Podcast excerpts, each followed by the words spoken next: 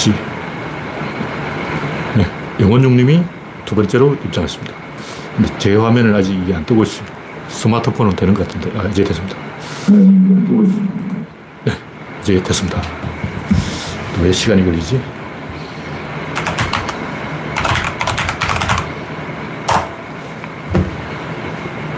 네, 정상화된 것으로 보입니다. 현재 구독자는 2,940명입니다. 여러분의 구독과 좋아요, 알림 큰 힘이 됩니다. 스티브 오 님이 입장하셨습니다. 추웠다가 최근 며칠은 좀 풀리고 있죠. 오늘 내일은 영하 9도. 아, 영하 9도는 뭐 껌이지. 라일락님 어서오세요. 현재 10명 시청입니다.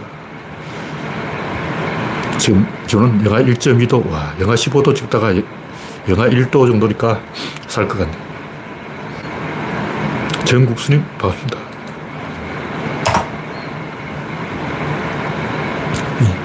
천장에서 히트가 나오는 바람에 소리가 조금 나와서 소음이 좀 있는 것 같아요. 네. 첫 번째 곡지는 명박 사면, 이명박을 사면하고 뭐 김경수를 형 집행 정지한다 그러죠. 네, 김태일러님, 정경화님, 어서오세요. 화면에 이상이 있으면 말씀해 주시기 바랍니다. 저할 때 이 김경수는 잘못한 게 맞아요. 뭐 어쩌다 걸렸으니까. 뭐, 안희정도 그렇고, 김경수도 그렇고, 이 개인적으로 잘못한 게 아니라 여러 가지 하다 보니까 꼬인 것이다. 이렇게 볼 수 있는데 세상이 계속 바뀌고 있기 때문에 우리는 좀 업그레이드 된 모습을 보여줘야 돼요. 옛날에는 문제되지 않던 게 이게 문제되기 시작했다면 책임져야 돼요. 뭐 어쩔 수 없어. 세상이 원래 그렇게 작동하는 거기 때문에 저쪽은 조지고 우리는 씹히고 이게 어쩌다가 역할이 되어버렸어요. 이명박, 박근혜도 깜빡이 한 번씩 갔다 오고 그러니까 뭔가 이 맞춘다고 억지로 김경수도 잡아넣고 박원순도 조지고 그렇게 하는 거죠. 세상의 법칙 그러면 뭐 어쩔 수 없는 거예요. 억울하지만 우리가 억울하다 이렇게 이야기해가지고는 답이 없어요. 저 볼 때 김경수는 조금 자숙해야 된다. 드루킹 같이 이상한 사람한테 당하면 안 돼요. 제가 서프라이즈에 떠난 게 드루킹 같은 인간 때문인데 드루킹 한 명 때문은 아니지만 그런 인간들이 나대는 걸 보고 아 이놈들은 답이 없다. 그래서 제가 서프라이즈를 때려치우니까 더 나빠졌어. 차라리 제가 서프라이즈를 계속 관리했으면 이 정도는 안 했을 거야. 근데 싹수가 없는 거야, 싹수가. 아, 인간들 하는 짓 보니까 장난이 아니야. 거의 칼부림할 판이. 같은 노무현 논객이라는 사람들이 나한테 주먹을 들이대면서 막 위협을 하는 거예요. 막 저 뒷마당에 가서 한판 뜰까? 현피 뜰까? 막 이런 식으로. 뭐 멀쩡하게 대학 나온 사람이 뭐 저한테 막 주먹질을 하려고 그래. 와. 내가 웃는 얼굴로 말했지만 진짜 황당한 일이 많이 있었어요. 더 끔찍한 것도 많이 봤지. 이런 놈들이 무슨 민주화를 주장하냐. 답답한 거예요. 저도 잘난 사람이 아니기 때문에 찌그러졌지만, 그때 그 까불고 있던 변희재가 요즘 막 최고 농객이다 하고 막 환장을 해주고 환장. 도대체 어느 장단에 춤을 춰야 되나. 우리 수준이 이거밖에 안 되면 뭐 어쩔 수 없는 거예요. 우리가 수준을 높여야 돼. 근데 수준을 높이기 쉽지 않아. 일본을 보면 1억 5천 그 많은 인간이 있는데도 혐한 그것이 못 벗어나잖아. 뭐, 뭐 하고 있냐고. 비명을 지르고 있는 거예요. 일본인들은 한국을 혐오하는 게 아니고 고통을 느끼고 상처를 입고 화를 내고 있는 거예요. 다시 말해서 우리가 사실 일본인들에게 상처를 준 거예요. 자기는 일본인들은 어디에 왜 두들겨 맞았는지 모르고 70년 전에 끝난 전쟁인데 아직도 우리가 매를 맞아야 되냐 이러고 화를 내고 있는 거예요. 쥐들이 헌법을 그렇게 만들어 놓고 국제사회에 맹세를 그렇게 해놓고 그걸 가지고 화를 내고 있다고. 그러니까 일본인들은 평화헌법에 대한 불만을 혐한으로 표출하는 거예요. 내, 자기 내부의 상처를 외부로 돌리는 거죠. 네. 이영수님, 박신타마니님, 반갑습니다. 현재 34명이 시청 중입니다. 한국인도 마찬가지고 갑자기 막 착장, 죽장 그러고 막, 이 뭐냐, 스트레스를 받고 있다는 거예요. 본능적으로 느끼는 거예요. 아, 일본, 중국이 저러고 있으면 굉장히 위험하다. 그걸 느껴요. 봐도 그래요. 중국인들이 코로나19 때문에 정책을 바꿔버리면 하루아침에 한국 기업이 작살난다고. 하루아침에 흥하기도 하고 하루아침에 망하기도 하고 그러니까 중국인은 우리가 좋게 볼 수가 없는 거예요. 이건 물리적 현실이에요. 우리가 이런 걸 냉정하게 봐야 됩니다. 하여튼 이 명박이 명박하게 명박할 것이다. 우리 딱 그렇게 생각하고 있죠. 왜냐하면 이명박 사면에 대한 지지율이 높지 않아요. 국민이 대부분 이명박 사면을 싫어하는데 음, 김경수는 사면도 안 하고 말이야. 이런 식으로 얍삽한 짓을 하면 이거 다 반영됩니다. 지금 이 윤석열 지지율이 좀 올라갔다 그러는데 왜 이명박도 지지율 올라갔어요. 왜냐? 처음에는 신고식이기 때문에 화가 나는 거예요. 신참이 새로 들어왔는데 말을 안 들으면 화가 난다고. 근데 어느 정도 지나면 자기도 적응을 해서 아, 쟤는 원래 저렇구나. 여러분 군대 가봤으면 다 알 거예요. 신병이 들어왔는데 좀 이상한 애가 들어왔어. 화가 나는 거예요. 조금 있으면 적응을 해가지고 아, 쟤는 뭐 그럴 만한 사정이 있겠지. 넘어가는 거죠. 지금 딱 그런 상황이에요. 그러니까 뭐냐면 지금 윤석열 지지한다는 41%는 원래 보수 지지율 41%입니다. 원래 보수는 저 정도 지지율을 가지고 있었다. 이렇게 보면 됩니다. 어디 안 가고 자기 집을 찾아온 거죠. 네. 다음 곡지는 북한 무인기 천하. 무인기가 왜 하냐고. 뭐, 합의 위반이다. 그러고 있는데, 합의는 누가 먼저 위반했냐고. 남한이 먼저 위반했잖아. 공무원이 월북했는데 그걸 가지고, 어, 아무 관계 없는 국정원 직원을 처벌하고, 환장하네, 환장. 북한하고 연결되는 라인이 다 끊어진 거예요. 북한도 답답한 거라고. 원래 이 적대적 관계는 항상 이중 간첩이 있어요. 왜냐면 북한 정보를 좀 빼오려면 이쪽 정보 좀 줘야 돼. 그냥 일방적으로 북한 정보를 빼오는 간첩은 없습니다. 물론 그런 것도 있을, 있긴 있을 수 있는데, 원래 국제사회라는 그래요. 항상 양다리를 거치고 이쪽을 좀 주고 저쪽도 좀 가져오고 이렇게 하는 거예요. 근데 국정원 직원 절반을 잘라버리니까 이제 라인이 다 끊어져가지고 뭐 어떻게 할 수가 없는 거예요. 북한도 이제 배째라식으로 나오는 것밖에. 왜냐하면 이미 라인이 다 끊어졌기 때문에 뭐 복원할 수도 없고 의미가 없는 거예요. 북한도 남한을 괴롭히고 싶지만 라인을 살려놔야 되는데 남한을 괴롭히면 라인이 끊어지면 자기한테 좋을 거 없다 이런 게 있는데 이제 뭐 국정원 직원 반 잘라버리니까 아무 생각이 없는 거죠. 그래, 니들, 니들은 삐라 날려라. 우리는 드론 날릴게. 이렇게 돼버린. 삐라 하나 받고, 하나 주고 드론 받고 이게 뭐 하는 짓이냐고. 비행기만 추락했어. 윤석열은 뭐, 그냥 이건 다 문재인 때문에 내려면 되고. 이렇게 되면 청와대를 세종시로 옮겨야 돼요. 용산에 있으면 어, 북한의 타격범위 안에 들어간 거예요. 북한 드론이 용산까지 왔다는 것은 뭐, 뭘 의미하냐. 그 안에 폭탄이 있었다면 윤석열을 죽일 수도 있다는 거예요. 그러니까 북한은 너는 윤석열 너 정도는 언제든지 죽일 수 있어. 이런 얘기라고. 무력 시위하는 거예요. 우리도 김정은 죽인다고 떠들었기 때문에 맞대응을 하는 거죠. 그렇게 서로 맞대응을 하면 누가 이득이고 누가 손해냐. 부자하고 거지하고 붙으면 당연히 거지가 유리한 거예요. 부자는 돈 주고 그 거지를 고용해야 돼. 거지가 계속 부잣집 문 앞에 와서 행패를 부리면 몇 푼 줄 테니까 차라리 너 우리 집 경호원으로 취직해라. 근데 남한이 북한을 고용하지 않으면 중국, 중국이 고용해버리는 거예요. 북한을 중국이 줘버려요. 그럼 중국만 이득 보잖아. 북한은 중국이라는 사장개를 한 마리 얻었으니까 얼마 좋냐. 아니, 중국은 북한이라는 사장개를 얻은 거죠. 중국 좋은 일을 하고 있다고. 한심한 거죠. 네, 다음은 꼬맹이 류효정. 저는 했는 얘기인지 잘 모르겠는데 후원금이 모자랍니다. 근데 사진이 너무 어린애 사진 같은 거 올려놓은 거예요. 정치인이 어정 활동하는 사진을 올려놔야지 뭐 어, 어린이 장갑 선전하는지 빵모자 선전하는 건지 그 비싼 빵모자라고 뭐 자랑하러 온 건지 어린애 다섯 살 꼬맹이. 왜 국회의원이 쪽팔리게 다섯 살 꼬맹이 사진을 올려놓냐고. 이것뿐만 아니에요. 최근에 또 뭐 가방에 인형 매달고 돌아다니는 게 유행이라는데 한국인들은 어린이가 되기로 한 거예요. 정신, 정신 연령이 어려질수록 대접을 받는 것 같아요. 그러니까 덩신이면 덩신일수록 아는 게 없으면 없을수록 음, 더이 보호를 받고 대접을 받고 우대를 받는다고. 이상한 나라가 되어버린 거예요. 최근에 제가 어떤 유머 사이트에서 보니까 요즘 군대가 엉망이다 그러는 거예요. 이제 대대장이 군대에서 뭐 사고 나면 잘릴 판이라서 계속 학부모, 학부모 말이야, 군부모죠. 부모들이 전화를 해가지고 대대장한테 우리 애는 뭐가 안 좋으니까 빼달라. 우리 애는 밥을 잘 못 먹으니까 어떻게 해달라. 우리 애는 뭐 똥구멍이 간지러우니까 끌어달라. 이런 개소를 하고 있으니까 군대가 안 돌아간다는 거예요. 가끔 보면 구조론 사이트에 와서 이상한 소리 하는 사람도 있는데, 아, 요즘 군대가 그렇다 보니까 인터넷도 이렇구나. 우리 때는 안 그랬는데, 우리 때는 약한 척 하면 안 돼요. 약한 척 하면 모든 닭이 몰려서 쪼아대는 거예요. 쪼이는 닭이 되면 안 된다. 강한 척 해야지. 올리버 쌤도 그렇잖아. 미국에서는 강한 척 해야 돼. 그러니까 막 근육을 키우고 있다고. 근데 우리나라는 막 어떻게든 약하게 보이려고 나는 덩신이에요. 나는 꼬맹이에요. 나는 정신연령이 다섯 살이에요. 유호정. 한심한 거죠.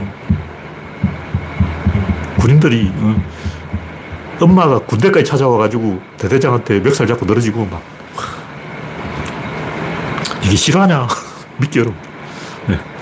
다음 곡지는 조세희도 떠나고 네. 난나님, 박명님, 오리님 반갑습니다. 네, 지금 오리님 말씀하신 게 이게 천장에 환풍기 나오는 소리예요. 최근에 날씨가 추워져가지고 저 소리가 심 하게 나는 것 같아요. 저걸 막아야 되는데.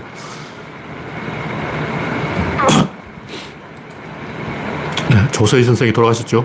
근데 이 양반은 뭐 조용하게 살았, 살았 기 때문에 제가 별로 할 말이 없지만 제가 이 난장이가 쏘아올린 작은 공, 특히 그 탈무드 이야기를 골백번 우려먹었기 때문에 한 말씀 떠나시는데 어, 조의를 피해야죠. 하여튼 이 난장에 쏘아올린 작은 공은 그 성남시를 무대로 하는 거죠. 거긴 은강시라고 나오는데 거기 읽어보면 상당히 야한 장면도 있고 좀 끔찍한 장면도 있고 사람 죽이는 이야기도 있고 별게 다 있어요. 근데 이게 이 50년 음, 전 이야기라고. 그렇게 오래전 옛날 이야기인데 지금 또 이 베스트 셀러가 되고 팔리는 이유는 설득력이 있기 때문인데 그러니까 일본하고 좀 달라요. 일본은 뭐 무라카미 하루키 이런 게 있는데 보면 아, 역시 일본은 귀족 사회구나 이게 보입니다. 귀족들은 뭐 섹스도 자유롭게 하고 연애도 자유롭게 하고 그냥 오늘 만났다 내일 헤어지고. 이 귀족의 마인드가 이렇다는 거예요. 그래서 무라카미 하루키 이런 거 제가 조금밖에 안 읽었지만 양반이 돌았나? 이렇게 생각해 처음에는. 아 일본인은 귀족 사회라서 그렇구나. 원래 귀족들은 연애를 이렇게 하는구나. 귀족들한테는 진정한 사랑이라는 게 없어. 박완서가 그런다. 하여튼 누가 그런다. 그 일본인들은 진정한 사랑이 없다. 연애가 있을 뿐이지 사랑이 없다는 거예요 무슨 얘기인지 들어봤더니 원래 귀족은 사랑이 없어. 귀족은 그냥 연애는 하는 거지. 그냥 오늘 만났다 내일 헤어지고 내일 만났다 모레 헤어지고 어떻게 헤어졌냐고 물으면 어떻게 헤어지지? 막 생각을 해보다 음, 연락이 점점 뜸해져서 서로 연락을 안 하게 돼서 지금 헤어졌는지 안 헤어졌는지 잘 모르겠어 이러고 있는 거예요. 그러니까 한국 기자가 일본 커플한테 왜 헤어졌냐고 물어보니까 그래 우리가 왜 헤어졌지? 생각이 안 나와.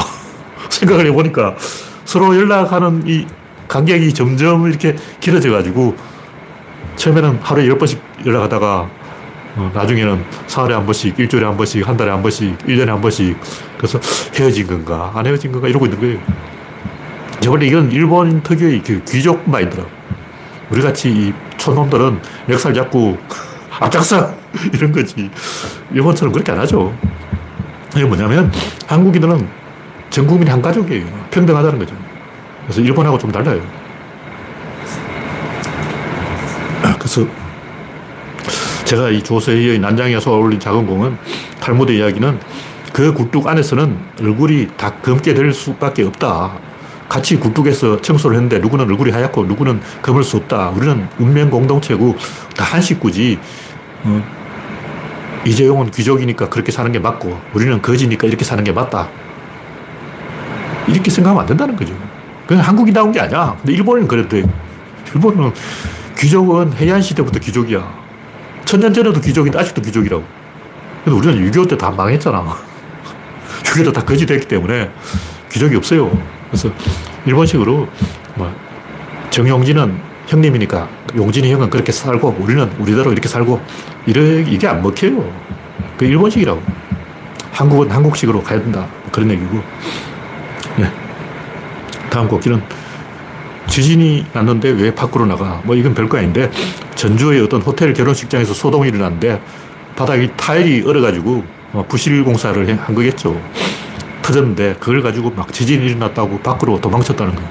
내가 생각해 보니까 아, 지진 났으면 안전하게 그 내진 설계가 잘 되어 있는 그거 호텔 건물 안에 있어야지 왜 지진이 났는데 밖으로 나가느냐고 위험하게 이해가 안 돼, 이해가 안 돼.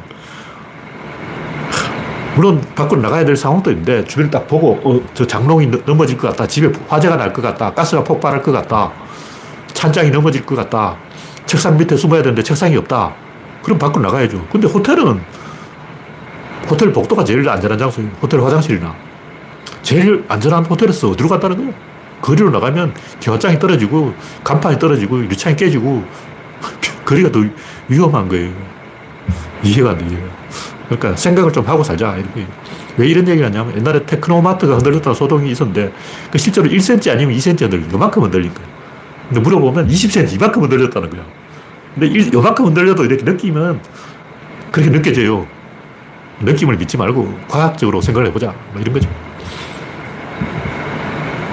네, 다음 곡지는 파주 감악산 칠중성. 이게 뭐 별로 중요한 내용은 아닌데 그 진흥황 순수비가 100% 내가 볼때 맞아요. 그 비석 밑에 흙을 방사성 탄소 연대 측정을 해보면 될 것 같은데 왜 안 하는지 모르겠고 이, 딱 봐도 그건 진흥황 순수비잖아. 옛날에 비석을 세울 때 이 고려시대에 비는 기술이 달라요. 고려시대에 비는 딱 보면 그 대리석을 많이 사용했어요. 그래서 글자를 세밀하게 작은 글자를 써. 신라시대의 비석은 돌이 별로 안 좋아. 별로 안 좋은 거친 돌에다가 큰 글자를 새겨놓은 거는 신라시대 비석이고 잘 새겨지는 대리석에다 새겨놓은 거는 고려시대 비석이고 물론 비석마다 다 다르겠지만 이 비석 기술이 발달한 거예요. 그러니까 뒤로 갈수록 더 좋은 돌이고 표면을 매끄럽게 갈아낸다는 거죠. 그래서 표면을 갈았냐, 돌의 질이 좋냐 이걸 보면 고려시대인지 신라시대인지 알 수가 있어요. 그래서 이 감악산, 파주 감악산 비석을 보고 이게 어느 시대의 비석인지 모르겠다. 그 사람은 내가 볼때 IQ가 돌인 거야. 그 산의 방향을 딱 보라고 강을 바라보고 있잖아. 그럼 그게 신라군인지 백제군인지 고구려인지 1초 만에 판단하잖아. 고구려 비석이라면 호르고르성이 있어야죠. 그러니까 성을 딱 보면 이건 고구려성이고 이거는 신라성인데 딱 보면 신라비잖아. 그리고 고려시대는 기술자가들이 있었기 때문에 비석 세우는 기술이 발달했어요. 고려시대 비석은 존나 좋아. 신라시대 비석이니까 다 마모가 된 거예요. 그때는 좋은 돌을 고를 줄 몰랐어. 딱 보면 신라시대 비석이지. 그리고 그 비석이 거기 써 있는 이유는 말이 건널 수 있는 지점이 딱 거기밖에 없기 때문에 더 상류로 가면 그 한탄강 주상절리 절벽인데 다 절벽이 양쪽이 다 절벽이에요. 그쪽도 잘 찾아보면 건널 수 있는 지점이 있긴 있는데 절벽이기 때문에 안 좋고 그 하루로 가면 배를 타고 건널 수 있어요. 근데 말만 건너는 게 아니고 또 배도 건너야 돼요. 그러니까 호르고르라는 그 지형이 말과 배가 동시에 갈 수 있는 거예요. 배만 가도 안 되고 말만 가도 안 돼. 왜냐면 이 그냥 보배만 건너기 쉬워요. 그냥 헤엄쳐 가도 돼. 근데 강의 수심이 얕기 때문에 큰 배가 갈 수 없고 작은 배는 말을 태울 수가 없는 거예요. 그래서 말은 여우를 통해서 건너가야 되고 배는 또 짐을 싣고 가야 되고 식량도 가져가야 되고 막 보급품은 또 배로 싣고 가야 거예요. 그러니까 배와 말이 동시에 건너갈 수 있는 지점은 딱 거기밖에 없다. 그런 거를 이야기해 줘야 되는데 내가 볼 때 이 기자가 그걸 이야기 안 해줘. 그냥 뭐 어, 여우는 이야기했어요. 호르고르는 이야기했는데 그 상류의 한탄강, 주상절리 그 용암지대, 용암지대, 용암평야에 용암대지에 대해서는 철원 평야에 대해서는 이야기를 안 했다. 이 이야기를 왜 하냐면 저번에 이 관미성 이야기도 그렇고 사람들이 생각이 없는 것 같아요. 물때를 볼 줄 아냐? 역사학자가 물, 물때를 몰라. 물때를 모르는 사람이 무슨 역사학자냐고. 와, 이, 어, 오두산성은 100% 관미성이 맞습니다. 그걸 사람들이 모르는 것은 일단 역사학자가 물때를 몰라서 그런 거예요. 그리고 이 신문 기자도 그 한탄강 주상절리지대를 몰라. 이런 거는 기본적으로 알아야 되는데 책상 물림 지식인들이 책만 보고 있겠지. 현장에 안 가보는 거야. 현장에 가보면 아, 여기는 왜 성이 있고 여기는 왜 어, 기지가 있고 뭐 다 알 수가 있게 된다고. 성, 비석이 왜 그 자리에 있어야 되는지 그 현장에 가보면 알아요. 저야 뭐 그 방면에 빠삭하기 때문에 그, 많이 돌아다녔기 때문에 호르고르성은 제가 세 번 넘게 가봤어요.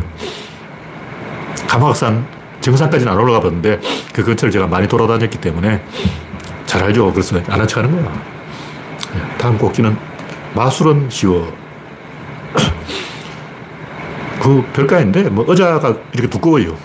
근데 그 중요한 것은 그 의자에서 기어 나온 여성이 이렇게 다리를 딱 꼬고 가슴을 팍 내밀고 자기 몸이 두꺼운 척 한 거예요. 이거 뭐냐, 이렇게 움츠리면 굉장히 얇아져요. 이렇게 이제 벌릴 수도 있고, 이렇게 움츠릴 수도 있는데, 중요한 것은 의자 끝에 앉아서 이렇게 몸을 벌리고, 다리를 팍 꼬고, 자기 몸이 커 보이도록 연출을 했다는 거예요. 그걸 잘 봐야지. 근데 내가 보니까 그 네티즌 댓글을 보니까 제가 원래 그건 다른 사이트에서 봤어요. 그 내가 처음 본 사이트의 댓글을 보니까 90%가 와, 이건 마법이다 그러고 난리야 난리. 근데 안 속으려고 노력해야지. 이렇게 몸을 크게 부풀린다는 것은 원래 이렇게 됐다는 얘기지. 옛날부터 그 마술하는 기술이 있는데 코끼리 같은 것도 굉장히 크지만 이렇게 세로로 세워놓으면 작아요. 그래서 좁은 틈을 만들어서 비스듬하게 틈을 만들어서 그 틈에다가 코끼리를 집어넣어 놓고 꺼내는 거죠. 굉장히 간단한 건데 이렇게 세로로 작아 보고 가로로 하면 커 보인다는 거죠. 이 차이가 엄청 커. 착실 노린 거죠. 이건 뭐 별로 중요한 얘기는 아니지만 우리가 별로 생각을 안 하고 이렇게 몸을 접느냐 이렇게 펼치느냐에 따라서 착시가 일어난다는 걸 우리가 잘 모른다 이런 얘기죠. 멕시코 아저씨들이 의자 시트 속에 숨어서 미국에 밀고 가잖아요. 그 덩치 큰 멕시코 뚱보들이 다이어트를 해가지고 몸을 어, 살을 뺀 다음에 통아저씨 정도면 충분히 그 의자 시트에 숨어서 미국으로 밀고 갈 수 있어요. 통아저씨는 부탄가스 통에도 들어갈 양반이야. 네, 다음 곡지는 한국인에게 주어진 역할. 최근에 이, 주사의 세한도를 생각하게 할 만큼 겨울이 왔다. 야당의 겨울이 왔는 거예요. 그런데 힘들수록 우리가 근본을 생각해야 되는 거예요. 작은 싸움을 지면 큰 싸움을 그려야 돼. 근데 보통은 작은 싸움을 지면 더 작은 싸움을 하려는 거예요. 더 작은 요만한 걸 가지고 따지자. 이제 김건희 콧구멍 가지고 싸워보자. 뭐 이렇게 작은 걸 가지고 자꾸 이야기하는 거예요. 우리가 김건희를 물고 늘어지는 것도 사실 작은 싸움을 하려는 거예요. 왜냐? 작은 건 이길 것 같거든. 큰 거는 못 이기도 작은 거는 왠지 이길 수 있을 것 같아. 그러다 보니까 점점 이제 치사해진다고. 근데 우리가 음, 비참해지는 말아야 되니까 뭐 선거는 질 수도 있는데 쪽을 팔면 안 되니까 쪽 팔리지는 말자. 선거도 지고 쪽도 팔면 두 배 손해죠. 그래서 이럴수록 당당하게 큰 싸움을 걸고 큰 미래를 바라봐야 되는 거예요. 그리고 기술로는 세계 경제 5강인데 문화로도 한류가 뜨는 시대고 스포츠로도 월드컵 16강 갖고 이 정도면 뭐 본전치긴 한 거예요. 근데 여기서 한 걸음 더 나아가야 돼. 어떻게 하냐. 일본은 합리적이고 프랑스는 감성적이고 영국은 실용적이고 뭐다 나름대로 특색이 있어요. 도, 독일인이 우리는 합리적이야 그러고 영국이 우리는 실용적이야 그러고 이제 서로 이제 조를 짜는 거죠. 난 요거 할래 그럼 나 요거 그러고 청소할 때 나는 리에카 그럼 난 사, 난 빗자루고 그러고 막 다 한 개씩 들고 좋아 죽는다고. 그러니까 프랑스는 이렇게 하고 독일은 저렇게 하고 스위스는 나는 중립. 어, 그러니까 다 저절난 맛에 사는 거죠. 이탈리아는 우리는 어, 이탈리아 르네상스야. 그리고 그리스라고 들어봤나. 뭐 유럽의 모든 것은 그리스에서 시작됐어. 그리고 스페인은 또 스페인 어, 우리가 서인도를 발견했어. 그러고 나라마다 다 이 자랑거리가 하나도, 하나씩 다 있어요. 유일하게 자랑거리가 없는 나라가 어디냐? 폴란드, 폴란드. 근데 폴란드는 이제 국뽕에 빠졌어. 폴뽕에 빠져, 폴뽕. 한국인들이 이제 환빠 민국이 되시, 이제 폴란드는 폴빠 민국이. 폴란드, 리투아니아, 전성기, 듣나 봤나. 대폴란드 제국. 제국의 영광을 재나라. 이러고 다 이제 하나씩 판타지가 있는 거예요. 아시아는 어떠냐? 아시아는 자폐적이야.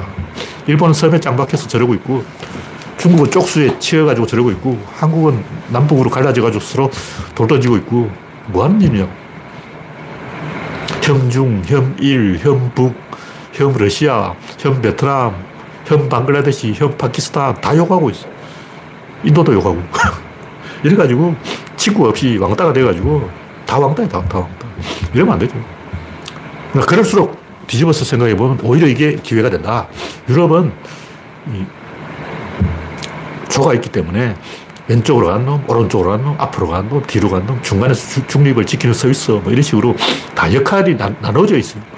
영국인들은 이걸 잘하고, 우리는 금융을 잘하고, 우리는 자동차를 잘 만들고, 우리는 예술을 잘하고, 막 그, 그렇게 러시아는 전쟁을 잘하고 하는 게 있는데, 우리는 한국은 뭐 자동차만 하면 된다. 뭐 선박만 잘 만들면 된다. 반도체만 잘하면 된다. 이게 없어요. 한국은 이것저것 다 잘해야 돼요.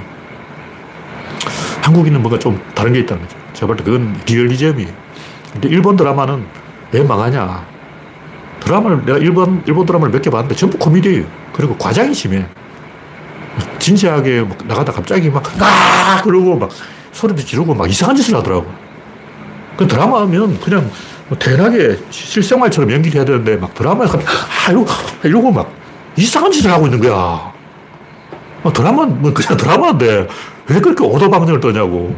그것도 가만히 이렇게 있다가 막 갑자기 고래하다 스케스버스 소리를 빽 지르고 막 말을 또 이상하게 하고 근데 미국 드라마는 더 안심해요. 미국 드라마는 시전을 있기 때문에 범인을 다 잡아놨다가 또 놓치고 또 다 잡아놨다가 또 놓치고 또 다 잡아놨다가 또 놓치고 이걸 계속 반복하는 거예요. 왜냐하면 한국은 그런 드라마 소재라면 딱 두 달 방송하고 끝나요. 16부작 여기서 끝나는 거예요. 일주일에 두 번씩 방영하니까 두 달 끝날 거를 5년씩 울고 먹는다고. 카이지는 지금 몇 년째 하고 있냐. 30년째 연재하고 있어. 아주 간단한 얘기를 가지고. 한 달 안에 끝날 이야기를 한국 만화가라면 100편 그릇을 내용 가지고 그걸 10년째, 20년째, 30년째 하고 있어. 공무원이 돼버린 거예요. 제가 볼때 일본이든 미국이든 중국이든 이 드라마를 그렇게 만들면 희망이 없어요. 일더, 미더, 중더 다 쓰고 중국은 다 이거 보니까 무협지 찍고 있더라고. 그것도 무협지도 꼭 패턴이 있어가지고 꼭 미남, 미녀가 나오는데 그 나이도 16살이야. 음, 어린애가 나와. 예쁘장하게 해가지고 그것도 꼭 복사꽃이 피어 있어. 여름에도 복사꽃, 겨울에도 복숭아꽃, 1년 내내 벚꽃인지 복숭아꽃인지 똑같은 꽃이 피어 있는 거야. 아니, 중국이 왜 계절이 없냐고. 왜 항상 봄이고, 왜 항상 꽃이 피어 있냐고. 진지하게 드라마를 만들었는데 엄청나게 제작비를 많이 투입했어요. 엑스트라도 존나게 많고, 막, 응? 세도도 크게 만들었는데 항상 1년 내내 복숭아 꽃이 피어 있는 거예요. 장난하는 것도 아니고. 진짜 뽕하는 거죠. 근데 제가 볼 때 한국은 이 내용에는 리얼리티가 없는데 연기에는 리얼리티가 있어요. 내용은 뭐 그렇다면 재벌 이야기 막장 드라마죠. 내용은 막장 드라마인데 연기는 굉장히 열심히 해요. 연기는 사실적으로 연기한다. 중국이나 이 미국, 일본과 비교하면 그래요. 그래서 한국이 리얼리즘이 있기 때문에 장점이 있다. 근데 그 한국 한국의 리얼리즘이 어디서 나오냐. 제가 볼 때 이건 공자의 가르침이 몸에 배어 있는 거예요. 옛날부터 한국인들은 이상한 짓 안 하고 괴력난신 안 하고 사실주의를 했어요.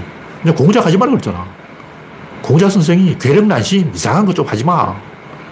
음, 귀신. 귀신이 어딨어. 음, 귀신을 멀리 해야 이게 공자의 가르침. 근데 중국 드라마 뭐 아직도 맨날 귀신 나오고 막 음, 귀타귀. 중국 드라마는 강시, 귀신 이런 거 하고 있냐고. 공자가 그렇게 안 가르쳤잖아. 공자가 귀신, 강시 하지 마라 그랬잖아.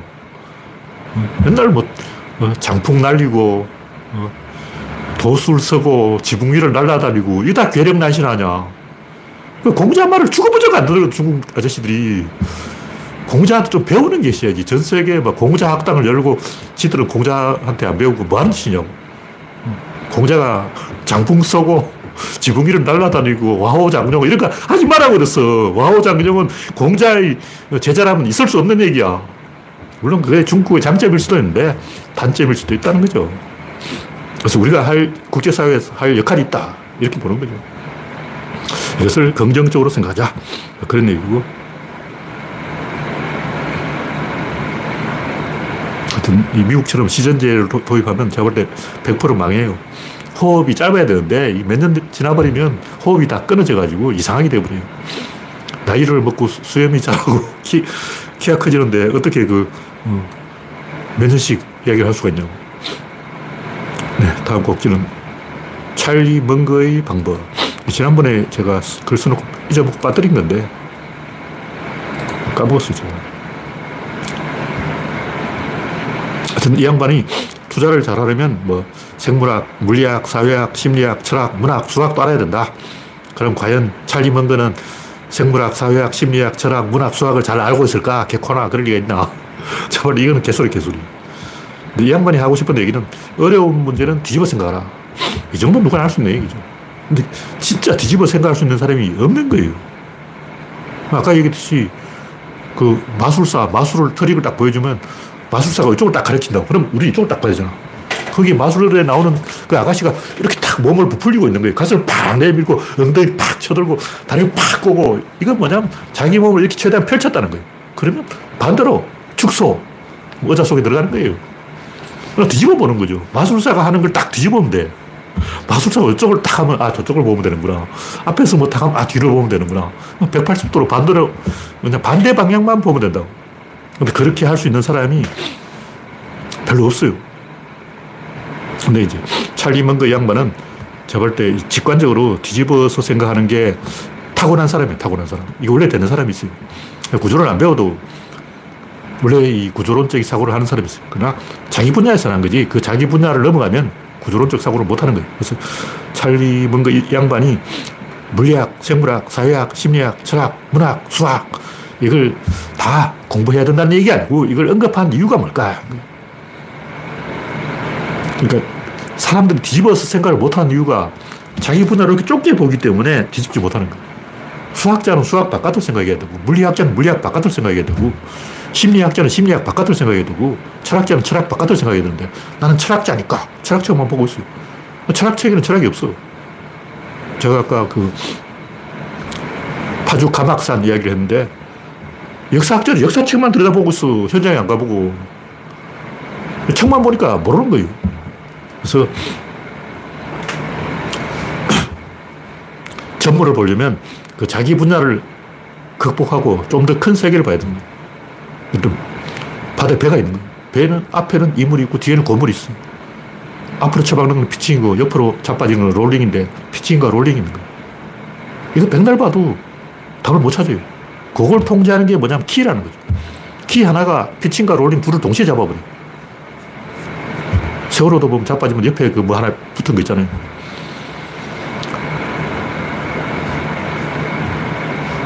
그 키 하나가 좌우, 상하, 전후, 요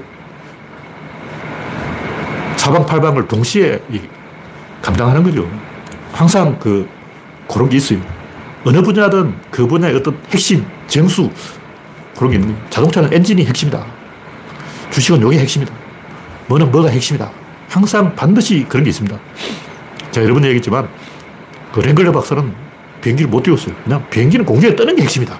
근데, 라이트 형제가 연을 날려봤잖아. 랭글리 박사는 어릴 때 연을 안 날려봤어. 그리고 라이트 형제는 개구쟁이라 가지고 연을 엄청나게 날려본 거야. 연을 날려보면 알게 된 게, 방패는 조종하기 어렵고, 가오리 연은 만들기 쉬워. 대충 만들어도 가오리연은 날아간다고. 방패는 꼬라박아. 쳐박아버려. 잘 날려야 돼요.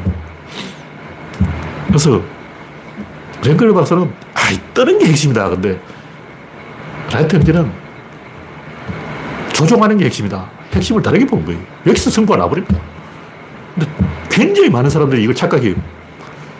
수영은 뜨는 게 핵심이다가 아니고 수영은 잠수를 해야 돼요. 근데 전국에 그 많은 수영을 가르치는 사람이 잠수를 안 가르치는 것 같아요. 잠수를 못하는 상태에서 수영을 한다는 건 이건 말이 안 되는 거예요. 일단 잠수를 해야 돼. 근데 헤엄 쳐서 자꾸 떨려 그러는 거예요. 수영은 떠야 가는 게 아니라 자꾸 생각하는데 그건 잘못된 생각이에요. 자전거도 마찬가지. 자전거는 이렇게 균형을 잡아야 가는 게 아니고 가야 균형이 잡히는 거예요. 자전거를 타면 무조건 속도를 높여야 돼. 페달 세개 밟아야 된다. 자전거에서 제일 중요한 것은 자기 키에 맞추는 거예요. 대부분 자전거 배우는 사람 보면 자기 키에 안 맞는 자전거를 배우고 있어요. 자기 키보다 발이 땅에 닿아야 돼요, 자전거는. 그래야 균형을 잘 잡아. 대부분 보면 그런 어떤 핵심에서 벗어나 있어요. 이족 보행 로봇을 못 만드는 이유가 너무 다리가 짧아. 다리가 더 길어야 돼요. 그 골반을 잘 만들어야 돼. 그래 밸런스가 맞지. 한 다리로 설 수 있어야 돼요. 두 다리로 걷는다는 착각이 로봇은 한 다리로 걷는 거예요. 한 다리로 걸으면서 그 한 다리로 교대하는 거지 균형은 한 다리로 잡는다고. 그런 어떤 핵심이 다 틀어져 있어 제가 보니까. 정치든 경제든 뭐 사회든 문화든 어떤 핵심을 봐야 되는데 그 핵심을 다 못 보고 있더라고. 그러니까 뒤집어 보면 되는데 뒤집지를 못하는 거야. 간단하잖아. 근데 뒤집어 보라고. 어, 손바닥 뒤집듯이 샥 스마트폰이지 싹 뒤집으면 돼. 얼마나 쉽냐고. 근데 뒤집으려면 대칭을 찾아야 되는데 배꼽하고 대칭되는 건 뭐냐? 엄마의 자궁이 뭐냐면 대칭이 밖에 있다는 거죠. 안에 있는 건 잘 찾아. 안에 있는 좌우 대칭 요건 잘 찾지. 이렇게 하면 돼.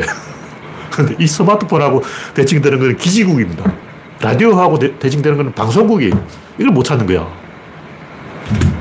아, 스마트폰의 대칭은 뭐다? 아, 기지국이다. 라디오의 대칭은 뭐다? 방송국이다. 배꼽의 대칭은 뭐다? 자국이다. 이게 1초만에 돼야 되는데 이게 안 되는 거야.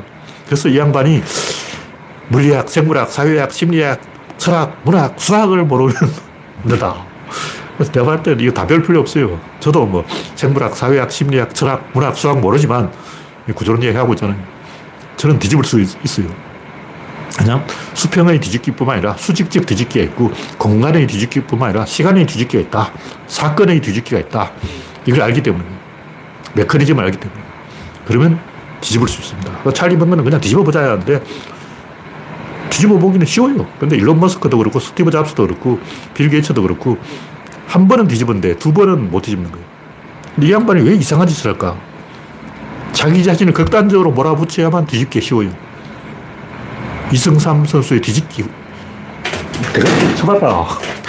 이승삼 선수는 키가 작은데 키 큰 선수 밑으로 파고드는 거예요. 근데 그 굉장히 위험한 행동이죠. 그렇다가 이 위에서 눌러버리면 짜부러지는데, 근데 자기를 극단적으로 몰아붙여 아주 위험한 상황에 빠뜨려야만 뒤집을 수 있다. 이게 이제 일론 머스크나 스티브 잡스나 빌 게이츠가 이상한 짓을 하는 이유예요. 극단적으로 몰아붙이는 거죠. 근데 제가 볼 때, 이, 이 양반은, 찰리 먼거는 빌 게이츠나 이 일론 머스크나 스티브 잡스한테 꼴통짓 하지 말고도 뒤집을 방법이 있다. 이걸 알려주고 싶었던 거죠. 네. 시간이 좀 남아있습니까? 그러면, 변화의 세계관. 제가 최근에 하고 있는 얘기는 결국 이 세계관이 두 개의 세계관이 있는데 변화의 세계관과 정체의 세계관. 이 정체라는 단어는 좀 이상하긴 한데 변화의 반대가 뭐냐? 검색해보니까 정체라고 나오더라고요. 동양은 변화의 세계관이고 서양은 정체의 세계관이에요. 서양이 다 그런 게 아니고 서양의 철학의 두 기둥은 원자론과 인과율인데 인과율은 좀 변화의 세계관이고 원자론은 좀 정체의 세계관이에요. 근데 플라톤의 그 이데아는 정체의 세계관이에요. 엄격한 우주의 질서. 이런 생각을 하는 거예요. 개코나 그런 게 있는 예를 혜성이 나타나는데 혜성은 기상현상이다. 왜냐? 하느님이 혜성같이 저 덜 떨어진 놈을 만들었을 리가 없잖아. 뭐 하느님 천지창조를 하는데 혜성이 갑자기 막 난입을 하는 거야. 하느님 저리 가! 이놈의 혜성아 저리 가! 하고 막 꾸짖어서 쫓아버려버린 거야. 그러니까 하느님이 좀 똑똑한 사람인데 혜성같이 막 시도 때도 없이 난입을 하다니 이런 말도 안 되는 개수작을 할 수가 있냐. 그래서 해성은 별이 아니고 기상현상이다. 벼락이나 천둥, 뭐, 안개 이런 거하고 똑같은 기상현상이다. 이런 개소리를 하고 있는 거예요. 이게 서양의 그 정체적 세계관, 코스모스적 세계관이고, 카톨릭적 세계관. 카톨릭 아저씨들이 우주는 코스모스고, 코스모스는 질서고, 무질서를 싫어해요. 근데 중국인들 안 그래요. 중국인들은 개파치는 거 엄청 좋아해요. 역성혁명. 왕우장상에 시가 따로 있나? 대란으로 대치를 이룬다. 장자의 혼동, 노자의 사상. 이거 다 이 무질서를 위주로 한 사상이에요. 그러니까 중국인들은 아직도 노자에 빠져 있는데 노자 사상의 핵심은 무질서예요, 무질서. 질서가 아니라고. 중국인들은 질서를 싫어해. 무질서를 좋아하는 거예요. 혼돈을 좋아한다고. 내가 봐도 중국인들은 아직도 약간 혼돈에 빠져 있어. 그래서 중국인은 어떻게 하냐. 무슨 일이 있어도 보고를 안 해요. 저절로 이게 치유될 때까지 기다린다고. 그 무의의 정치. 외국가 쳐들어오면 보고를 안 해버려요. 가만 놔둬버려요. 그 외국가 분탕질 하다가 지쳐가지고 스스로 물러간다는 거죠. 이런 식으로 이상하게 생각을 하는 거예요. 근데 질서의 세계관으로 보면 외국 오면 바로바로 바로 보고를 해가지고 박살내야지. 중국인들 외국가 쳐들어오면 냅더 그러고 냅더 유 그러고 그러니까 중국인들은 변화의 세계관이고 서구인들은 정체의 세계관인데 장단점이 있죠. 물론 이제 작은 문제는 정체의 세계관 잘 해결해요. 왜냐하면 작은 거는 딱 움직이지 못하게 꼭꼭 묶어놓고 조지면 돼요. 서양인들은 뭐든지 가둬놓고 조지는 어, 방법을 쓴다고. 근데 중국인들은 그냥 풀어놔둬 버리고 그냥 가만 놔둬 버리는 거예요. 물론 최근에는 이상한 짓도 많이 하지만 원래 철학이 그렇다는 거죠. 중국인의 철학이 손대지 말라. 가만 놔둬 버려라.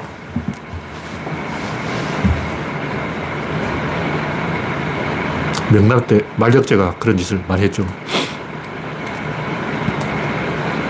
청나라 서태후도 그런 이상한 짓을 많이 했고. 하여튼 이 주역의 사상은 음양론인데 음양은 변화를 전제하는 거. 이 우주는 변화다. 근데 말이 변하지 실제로 중국인들이 변화를 이해했을 가능성은 없습니다. 그러니까 말은 음양론인데 실제로는 음을 불길하게 얘기한다. 주역의 역이라는 게 음이에요. 음.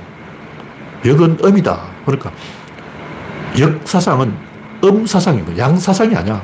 근데 중국인들한테 음이 뭐냐고 물으면 구름이 태양을 가리는 것이다. 구름이 태양을 가리면 불길하다. 양은 뭐냐? 양은 태양이 구름 밖으로 나온 것이다. 이건 뭔가 음을 나쁘게 생각하는 거야. 근데 중국 주역의 역이라는 그 자체가 변화를 뜻하는데 왜 변화를 나쁘게 생각하냐고. 뭔가 좀 이상해요. 물론 이제 변화는 이 구름에서 태양이 나오는 것도 변하고 태양을 구름이 가리는 것도 변하다. 둘 다 변하다. 양도 변하고 음도 변하다. 말은 이렇게 해요. 말은 이렇게 하는데 실제로 자세히 들어보면 여성차별이야. 양을 좋아하고 음을 싫어하는 거예요. 근데 주역의 역, 그 자체가 음이에요. 역 자체가 변화라고.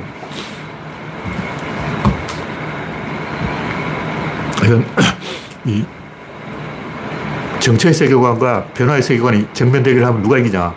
작은 거는 서양이 이기고 큰 건 동양이 이깁니다. 큰 것은 변화를 따라가야지 그 변화를 차단 못 합니다. 일단 어떤 사람이 총을 가지고 자꾸 사고를 친다. 그럼 작은 나라는 총기 사용 금지하고 막아, 막아버린다는 거예요. 미국은 그게 안 되는 거야. 한국은 총기 소유 금지하고 막아버리면 되는데 미국은 그게 안 된다는 거죠.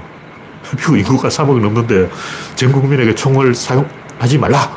이게 안 되는 거예요. 한국 조폭들은 힘자랑하는데 미국 조폭은 절대 힘자랑 안 해요. 그냥 힘자랑하는 순간 바로 총이 날아오는 거예요. 근데 아무리 힘이 세다고 해서 술집에서 막 나 힘 세다 하고 이러다가 총 맞아 죽는 거예요. 그래서 미국은 키가 작고 몸집 예사하고 깡마른 사람이 눈빛이 바짝바짝한 사람을 굉장히 무서워해요. 왜냐면 저 사람 보람 하나 총을 가지고 있다. 그래서 총에 의한 평등이 만들어진다고. 네가 총을 쏘냐? 그럼 나도 총을 쏜다. 맞대응을 하는 거죠. 뭐냐면 작은 나라는 누군가 총을 갖고 있으면 그놈을 죽이면 돼요.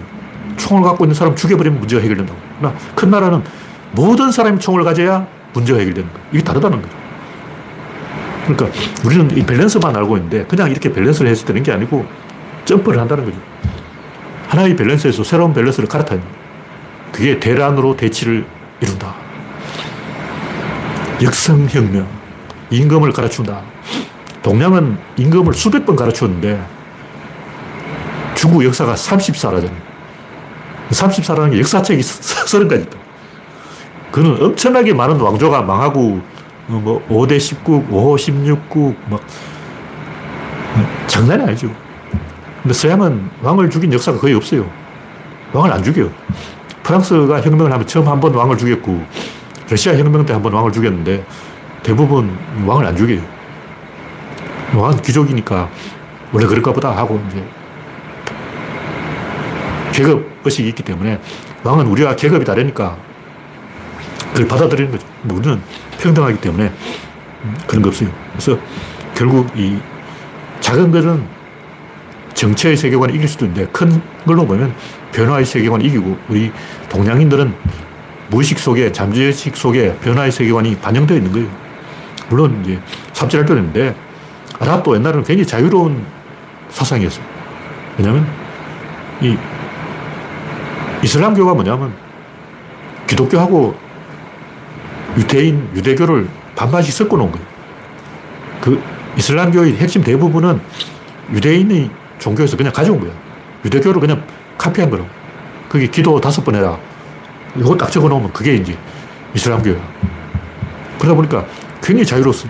그래서 뭐 카, 메카의 시장이 여자인 적도 있고, 그때는 뭐 아주 자유분방한 그런 나라였다. 근데 왜 저렇게 되었냐? 오스만 제국. 오스만은 아랍이 아니에요. 이란. 이란도 아랍이 아니에요. 그러니까 아랍 세계의 두 맨주가 이란하고 터키인데 튀르키예죠. 튀르키예나 이란이나 아랍이 아니야. 아랍이 아닌 것이 아랍을 먹어버린 거예요. 왜 그러냐? 징기스칸 때문에. 한번 씹히고 난 다음에 바보 돼버린 거예요.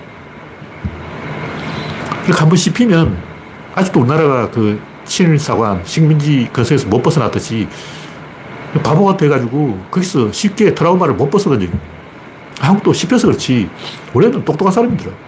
원래는 중국이 더 자유로웠는데 식객, 식객들 이 돌아다니면서 똑똑한 군주를 찾아다녔단 말이에요. 그러니까 군주가 식객을 면접을 보는데 실제로는 면, 식객이 군주를 면접 보는 거예요. 서로 면접을 봐. 그래서 식객이 딱 보고 저 인간 띨빵해서 안 되겠다 하면 다른 나라로 가는 거야. 식객이 온 중국을 돌아다니면서 왕을 테스트를 한 거예요. 그러다 보니까 똑똑한 왕만 살아남는 거죠. 근데 진시황이 중국을 끝장내버렸어. 진시황 이거 중국은 망한 거예요. 끝났어요. 중국이 좋은 것은 다 춘추시대에 있었던 거예요. 그러니까 원래 중국은 자유로웠고 원래 아랍은 자유로웠는데 중국은 진시황 때문에 망했고 아랍은 징기스칸 때문에 망했고 유럽은 지정학적 구조가 복잡해서 아직도 흥하고 있는 거죠. 이런 본질을 우리가 잘 생각하면 우리도 뭔가 제대로 할 수 있다. 뭐 이런 얘기죠. 그러면 변화의 세계관을 한다. 근데 조선왕조 500년 동안 변화가 없었어요. 500년 전이나 500년 후나 달라진 게 없어.